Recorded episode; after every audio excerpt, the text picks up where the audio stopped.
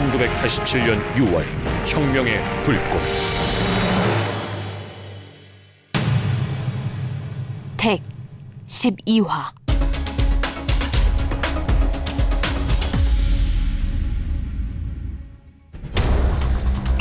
저 새끼들 다 잡아! 잠은 열지 마!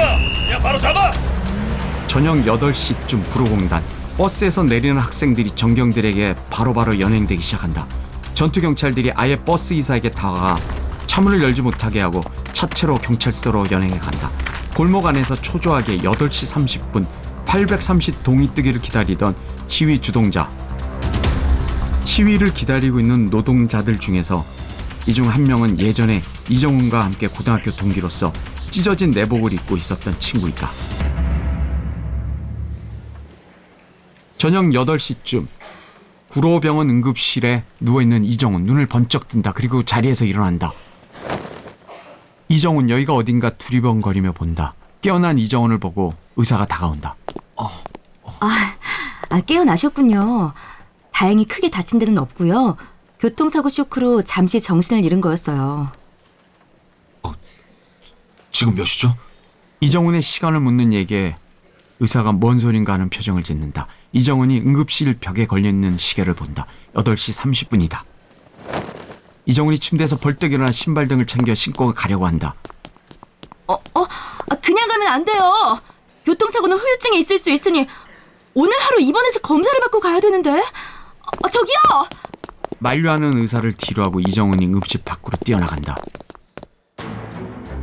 구로공단 사거리. 현수막을 갖고 오던 학생들이 정경 검문의 현수막을 뺏긴다.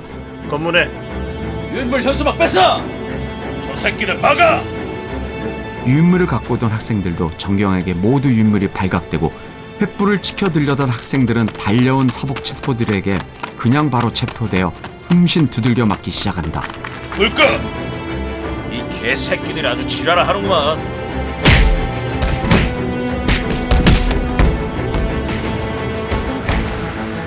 골목 안에 있던 노동자들 중에서 전칠성이 시위 주동자에게 묻는다. 어떻게 하죠? 학생들이 유인물을 뿌리려고 했는데 하나도 못하고 있네. 형, 오늘 8시 30분에 시작하는 걸로 공장 동료들이 알고 있는데요. 이 약속은 지키자. 그게 지금 우리가 해야 할 일이다. 노동자 시위 주동자의 얘기에 전칠성과 주위 노동자들이 고개를 끄덕인다. 거리에는 학생들이 전원 연행당하고 전투경찰, 사복체포자들만이 가득하다. 시위 주동자 노동자가 골목에서 천천히 걸어나오며 도로 한가운데에 나와 메가폰도 없이 손나발로 구호를 외친다. 구로공단 노동형제들이여! 8시간 노동쟁취여! 노동의 막 앞당기자! 주동자의 구호에 맞춰 전칠성 등 아주 적은 수의 노동자들이 거리로 뛰쳐나와 구호를 외치며 스크럼을 짠다. 공장 사장님들이 보기엔 우리가 버러지 같아 보이지만 이 땅에서 가장 오랜 시간 일하지만 가장 가난하게 살아가는 우리 노동자들이 이제 외칩니다. 8시간 노동 쟁취하여 노동의 방 앞당기자! 주동자의 구호에 맞춰 주위의 노동자들이 힘차게 구호를 외친다. 그러자 사복체포조들이 노동자들에게 달려들어 그들을 체포하기 시작한다. 그러나 시위 노동자들은 사복체포조의 체포를 두려워하지 않고 몸싸움을 벌인다. 그런 모습을 학생들은 쳐다만 보고 있다. 사복체포조 김용수가 시위하는 노동자들을 체포하며 주먹으로 그들을 때린다. 노동자 시위 대열에 합류하고 있는 김용수와 고등학교 친구 전칠성 노동자도 격렬하게 저항한다. 김용수가 전칠성도 한 대 때리려다가 어디서 많이 본 얼굴이라 잠시 멈칫한다. 전칠성도 그런 김용수를 알아보고 멀끔히 쳐다본다.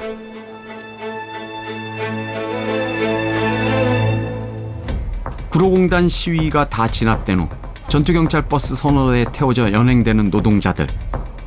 구로공단 사거리 조금 떨어진 병원 앞에서 이정훈이 자기 앞으로 지나가는 전투경찰 버스를 경악스러운 눈으로 쳐다본다.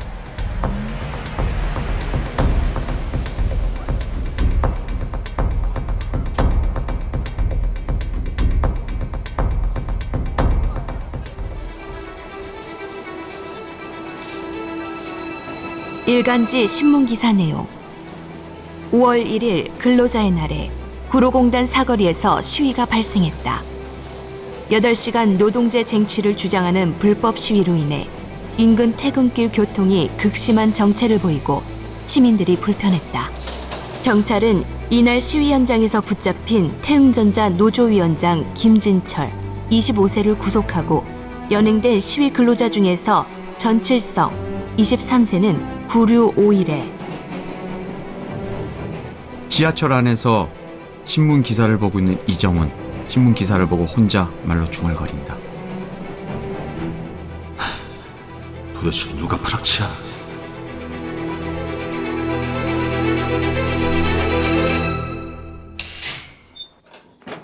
구로경찰서 유치장 안 김용수가 자기 고등학교 친구인 전칠성을 부른다.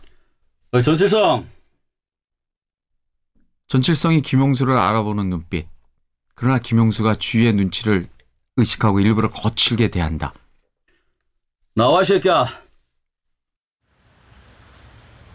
구로경찰서 옥상 김용수가 담배 한 개피를 전칠성에게 내민다. 이렇게까지 할 필요 없는데. 폼 잡지 마. 그냥 펴. 김용수가 라이터로 불을 붙여준다. 김용수와 전칠성이 담배를 서로 피고 있다. 너 해병대 갔다는 얘기는 들었는데 경찰 하는 줄은 몰랐다. 성식이 알지? 경찰대가네? 내 위에서 전투경찰 소대장하고 있다. 그리고 정훈이 얼마 전에 만났다. 오! 정훈이! 판사됐어? 아직.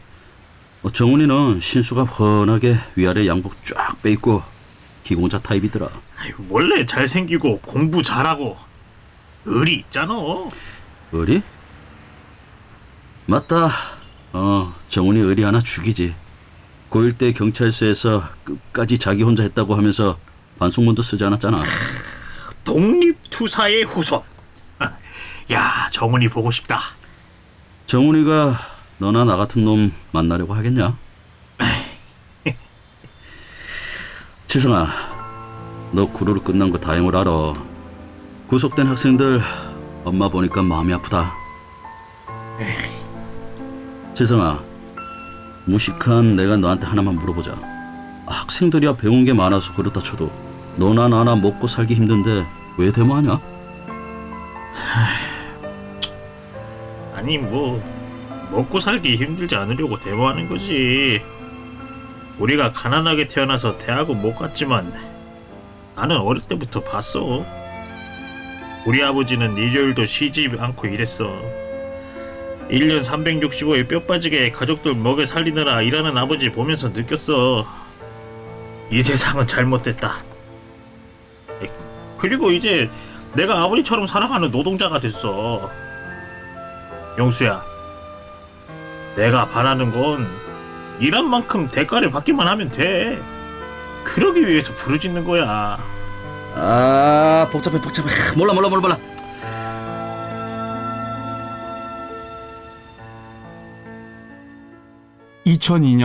최지혜의 집. 그렇게 잘 살던 최지혜의 집이 이제는 단칸방으로 몰락했다.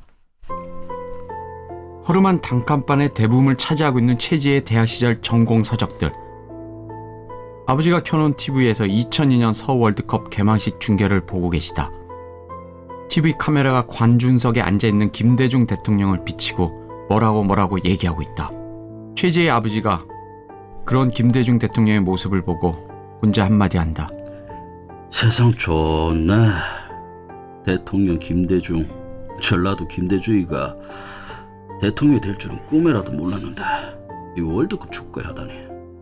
참, 세상은 좋아졌는데 왜 내 딸은 돌아오지 않는기고. 단칸방 한 구석에 누워있는 최지혜의 어머니, 병색이 완연한 모습이다.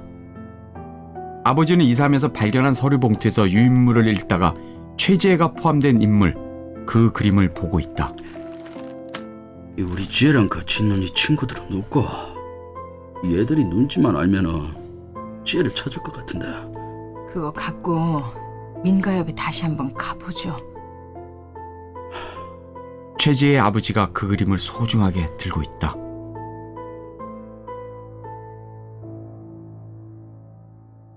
서대문 경찰서에서 중대장에게 외출 신고를 하고 밖으로 나온 김용수. 이번엔 사복 체포주의 모습이 아니라 대학생 복장 차림이다. 김용수가 지하철을 타고 서울대 입구역 출구를 나오고 있다. 하루 쉬는 비번 날 친구 좀 만나러 가는 길이 왜 이렇게 뭐냐. 지나가는 사람들에게 서울대학 가는 길을 묻는 김용수. 아니 무슨 지하철역이 서울대 입구역인데 30분은 그래도 서울대학이 안 나오네. 아우 힘들어. 한참을 걷다가 마침내 김용수 눈앞에 나타난 서울대학교 교문. 우와, 무슨 학교로 버스가 들어가네. 쫄린다 쫄려. 지나가는 대학생에게 김용수가 묻는다. 지나가는 학생이 바로 최지혜다. 저 법학과 가려면 어디로 가야 하나요? 저기 보이는 건물 뒤로 돌아가시면 법학과 건물이 보여요. 네, 고맙습니다. 최지혜는 도서관으로 걸어간다. 두리번거리며 김용수가 법학과 건물로 가다가 대자보를 발견하고 학생들 틈에 끼어서 그 대자보 내용을 읽고 있다. 1980년 광주항쟁에 대한 대자보다. 김용수가 대자보를 읽으며 눈시울이 뜨거워진다. 대자보를 다 읽고 김용수가 길을 걸어가며 혼잣말로 얘기한다. 맞아. 80년 5월에 광주에서 공수부대 군인들이 술 처먹고 전라도 놈들 다 죽여도 좋다고 그때 나도 들은 것 같아. 18천도한 개새끼. 내가 왜 이러는 거야? 김용수가 정신을 차리는 동작을 하며 법학과 사무실로 들어간다. 노크를 하며 안으로 들어가는 김용수.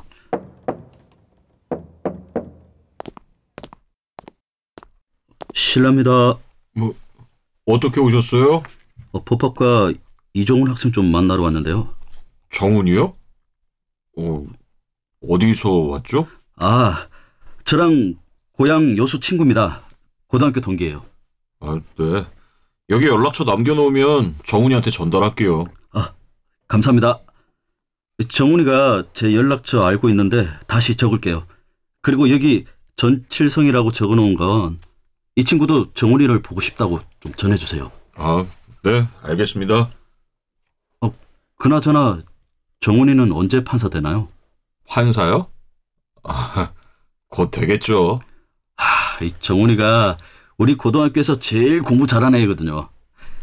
꼭 좀 메모 전달해 주세요. 김용수가 조교에게 인사를 하고 다시 밖으로 나간다. 서울대학교 도서관에 앉아 공부하고 있는 최지혜. 이때 학생운동권이 들어와서 유인물을 한 장씩 공부하고 있는 학생들 책상에 올려놓는다. 최지혜가 유인물을 나눠준 학생과 눈이 마주친다. 학생이 반가워서 최지혜에게 이야기를 꺼낸다. 누나! 그러다가 최지혜가 운동을 관뒀다는 사실에 다른 학생들에게는 나눠주던 유인물을 최지혜한테는 주지 않는다. 최지혜, 그런 학생의 태도에 무안해하지만 이내 덤덤한 표정으로 다시 책을 읽는다. 밖에서는 교내 시위가 벌어지고 있다. 공부하던 학생들이 우르르 몰려가 시위하는 장면을 구경하는데 최지혜는 계속 앉아서 책만 보고 있다. 서울대학교 학생들이 교문까지 스크럼을 짜고 나가고 있다. 김용수는 집으로 돌아가려고 교문 쪽으로 걸어가다가 얼떨결에 시위대와 합류하게 된다. 전투경찰 페퍼포구 차량이 다연발 체루탄을 쏘며 교내로 진입한다. 학생들은 도망가고 김용수는 제자리에 서서 콜록대고 있다가 뛰어들어온 사복 체포조에게 잡힌다. 사복 체포조가 김용수를 몇 대 때린다. 아이씨, 이거 나! 그만해 이 새끼들아. 뭐야 이 새끼. 같은 식구야. 우리 망원인가 봐. 사복 체포조가 김용수를 풀어준다. 불련한 김용수가 한마디 한다. 아이씨, 졸라 아프네. 사람을 다짜고짜 이렇게 패도 되는 거야? 그나저나 나를 부럽질 않네. 내가 학생처럼 보이나? 그것도 서울대 학생? 김용수는 사복 체포조에게 맞았지만 그리 기분 나쁜 표정이 아니다. 서울대학교 총학생회 실에 김영철이 앉아있다. 그런 김영철을 밖에서 법학과 조교가 부른다. 조교가 김영철에게 메모지를 건네준다. 정훈이 친구라면서 찾아왔는데 이거 만나면 전해줘. 예, 알겠습니다. 조교가 돌아가려다가 다시 한번 슬쩍 돌아 총학생의 사무실을 쳐다본다. 바쁘지? 뭐? 그냥 그렇죠. 잠실 연립주택 비밀 아지트에 이정훈이 앉아있다. 이정훈의 손에는 김용수 전화번호가 적혀있고 그 종이에 친구 전칠성이라고도 적혀있다. 이정훈이 전칠성이라는 이름을 보고 고등학교 때 친구인 전칠성을 떠올린다. 전칠성? 혹시 지난번 구로 시위 때 구류받은 노동자 이름도 전칠성이었는데? 이정훈이 방 한구석에 쌓아놓은 신문을 뒤져 전칠성의 이름을 다시 확인한다. 맞네. 나이도 같고. 칠성이 맞구나. 예전 고등학교 시절 체육복으로 갈아입다가 찢어진 내복을 보고 서울에서 온 전학생이 약 올렸던, 욕했던 그 전칠성이다.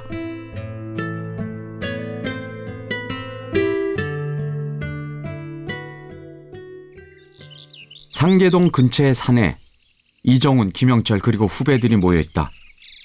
산 정상에서 내려다보이는 상계동 빈민가의 모습. 철거반원들이 저쪽에서 대치하고 있고 철거민들은 막루를 쌓아 그들과 싸우고 있다. 아시안게임을 앞두고 전두환 정권이 도시미화 사업이라면서 상계동 빈민지역을 다 밀어버리려고 해. 이번 가투는 도시 빈민들과 함께하는 학생운동의 모습을 보여주자고. 그런데 산동네 지역에 철거 깡패들의 짭새들까지 쫙 깔려있어. 그래서 여기서 저들의 동선을 파악하자고. 우리가 산신령이 된 기분이에요. 산신령 좋아. 오늘은 맑은 공기 마시면서, 자, 이 지역은 지하철역은 있지도 않고 버스도 1시간에 한 대 들어올 정도로 접근성이 떨어져. 우리가 다가가서 적들과 프론트를 형성하기 쉽지 않다는 거야. 그래서 게릴라전으로 가자고. 게릴라전이라면? 등산객으로 위장해서 산을 타고 내려가 최대한 접근하는 거야. 그러면 막루 쪽에 있는 상계동 주민들은 우리를 볼 수 있어. 영철이가 이번 주에 상계동 철거민 대표를 만나서 철거 반원들 점심시간이 언제인지 그리고 언제 병력이 가장 적은지를 물어봐. 거기에 맞춰서 우리가 산에 내려오면서 싸움을 시작하자고. 그리고 백골단들이 쫓아오면 전소들이 숨어있다가 공격을 하자고. 완전히 우리가 임꺽정 산적인데요? 여기는 퇴로도 좋아. 산이니까 마음껏 도망치자고. 근데 산은 뛰기 어려우니 여학생들은 빼고 남학생들만 동원해. 체력 좋은 애들로. 예, 알겠습니다. 정훈이 형, 산에 올라온 김에 야호나 한번 할까요? 야이, 촌스럽게. 야호! 촌스럽다고 해야 되는 이정훈이 제일 먼저 손나발을 하고 야호를 외친다. 그러자 모두가 따라서 야호를 외친다. 메아리가 되어서 되돌아온다.